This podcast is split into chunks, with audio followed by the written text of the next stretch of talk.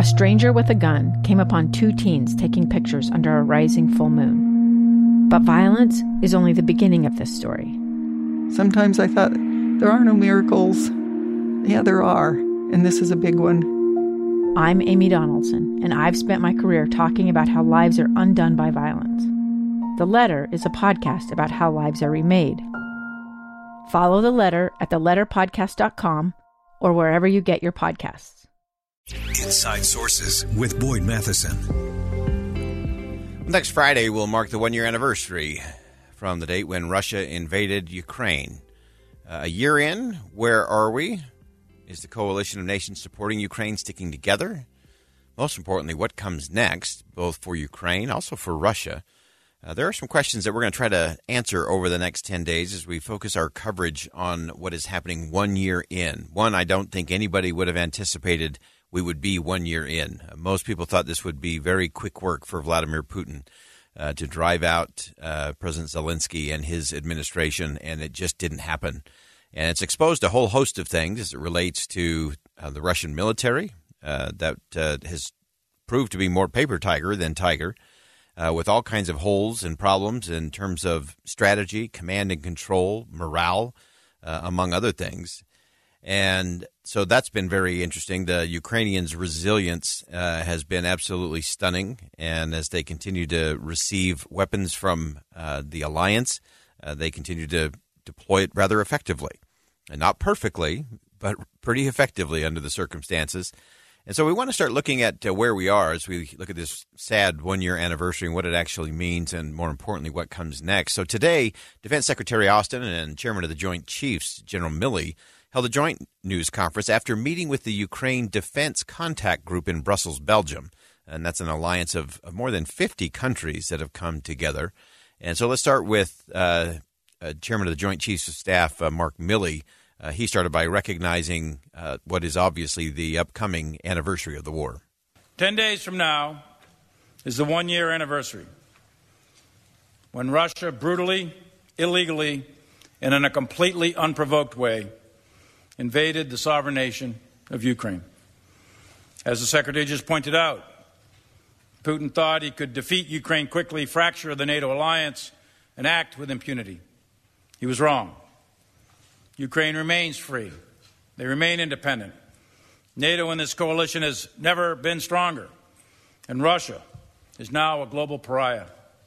And the world remains inspired by Ukrainian bravery and resilience. In short, Russia has lost. They've lost strategically, operationally, and tactically. And they are paying an enormous price on the battlefield. So Russia failing, Russia losing is is really the part of that messaging from General Milley, and in particular targeted at Vladimir Putin. Obviously, there are the people of Russia that are in a very different place than Vladimir Putin and those uh, in the highest levels of power inside of Russia. Uh, we're going to talk coming up uh, during the two o'clock hour. Uh, about who is fleeing Russia and what that actually means. There's really some interesting uh, under the radar trends that are happening, some of which are good and some of which are really concerning. Uh, we're going to talk about those coming up here during the two o'clock hour. I want to go to Defense Secretary Lloyd Austin now. He gave an update on where the war itself is specifically and outlining how uh, the things that Russia is doing, what's working, and what clearly uh, is where they're failing. What we've seen over the last several months uh, is a contested battlefield uh, we see a lot of activity uh, in uh, in the Bakhmut area, which is where Russia is uh, is focusing most of its effort. We see Russia uh, introducing a number of uh, new troops to the battlefield. Many of those troops are ill trained and and, and ill equipped, and so their casualty rate has been really high. So it appears and uh, has confirmed what many people worried that uh, Vladimir Putin would, would not worry about that casualty rate, that he would throw numbers at the, the war effort and the invasion of Ukraine, hoping that, uh, that uh, the quantity would have a quality all its own. And I think we're going to see more of that, sadly, as we get into the spring. I think you will see more of these troops, again, that Secretary Austin described as ill trained and, and ill equipped. And we're going to see more of that. And I think that casualty rate amongst the Russians will continue to be very high. Uh, General Milley said that the group of countries that met today to discuss uh, Ukraine and aid to Ukraine uh, remain very unified. Ukraine does not stand alone.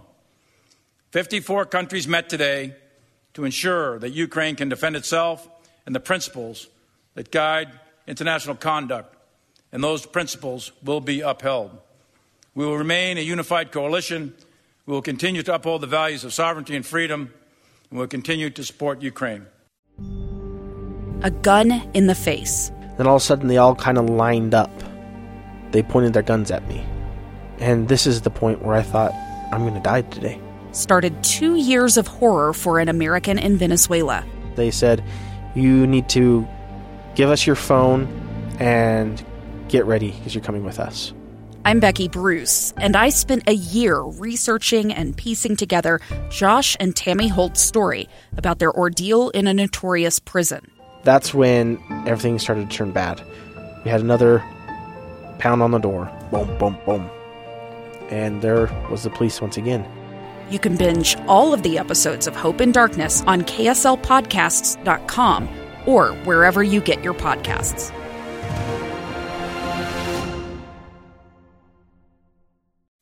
That unity was something that many people worried about early on in the war. How long would the European allies, how long would the United States continue to, to stick together? Not just in terms of supplying military support, uh, aid, and munitions to Ukraine, but in standing up with sanctions uh, towards Russia. Uh, many wondered if uh, places like Germany, that is very dependent on the natural gas of Russia, would stay strong, would stand pat on uh, on some of those decisions early on in terms of sanctions against Vladimir Putin and the Russian government. And those have held amazingly, uh, astonishingly to many, that they have continued to, to stick together. And uh, I think, as General Milley pointed out early on, uh, the the alliance is is stronger than ever. It's more unified than it's been in quite some time. And so that uh, those are all positive signs in terms of where we are. Secretary Austin uh, explained uh, in conclusion kind of what's coming next for the war and how they intend to continue helping and supporting Ukraine, especially moving into the spring. We're going to continue to work with Ukraine to address uh, Ukraine's most pressing needs. Again, you know they're contemplating an, an offensive uh, in uh, in the spring, and that's just weeks away.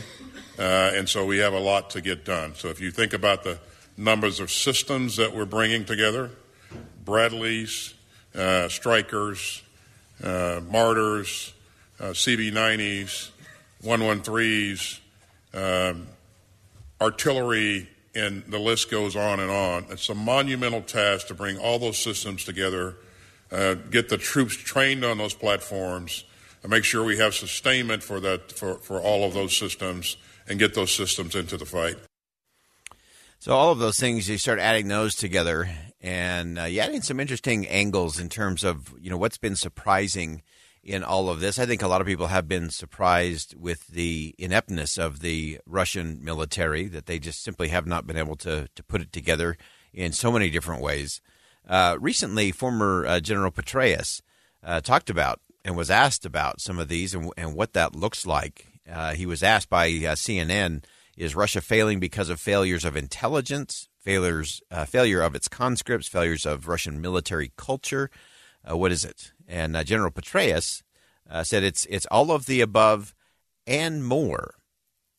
He went on to say that the list is long, including poor campaign design, wholly inadequate training, um, poor command and control, poor communications, inadequate discipline, poor equipment, uh, insufficient logistics capability, supply lines, uh, inability to achieve combined arms effect. In other words, uh, really making sure they have the strategy and tactics together, uh, and many other things. Uh, but I think we also have to be very careful. Uh, we should not suppose, for any reason, that we don't have to worry about Russia as a great power anymore. we we still need to recognize they have enormous military capacity, and they are still a major nuclear superpower. Uh, they also have enormous resources inside of Russia of energy, mineral, agricultural. Uh, they also have about 145 million people in the country. uh, which is uh, almost double the next largest European countries. And so to think that uh, just because they're tied up and not doing well in this battle with, with Ukraine and their invasion of Ukraine, uh, we shouldn't think for a nanosecond that they aren't still very dangerous, uh, not just to Ukraine and to Europe, but to the rest of the world. And so we have to continue to look at all of those angles and all of those uh, efforts that are going on. Uh, as I mentioned, coming up in the uh, next hour, we are going to talk about some of those that are fleeing Russia, those that are leaving because they don't want to fight, some that are leaving for economic opportunity elsewhere. And what does that do in terms of brain drain that impacts the economy? But what does it do in terms of leadership, in terms of changes within the country? We'll look at that coming up uh, in the two o'clock hour. All right, that wraps up hour number one of Inside Sources here on KSL News Radio. We will step aside for top of the hour news. When we come back, we're going to be joined by Dana Perino, former press secretary to George W. Bush, talking about communication strategy in crisis. You don't want to miss it. Stick around on KSL News Radio.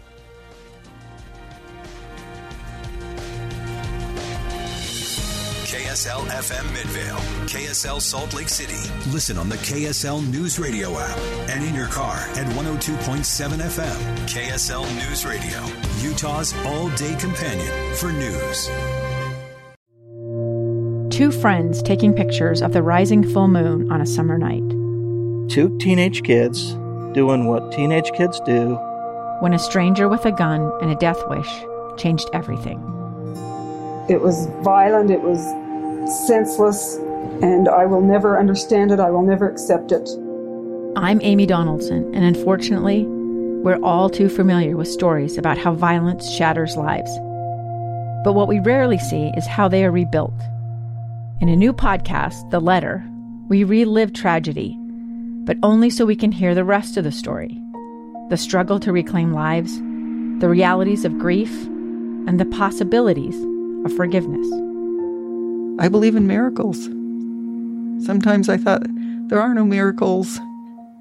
Yeah, there are, and this is a big one. Follow the letter at theletterpodcast.com or wherever you get your podcasts.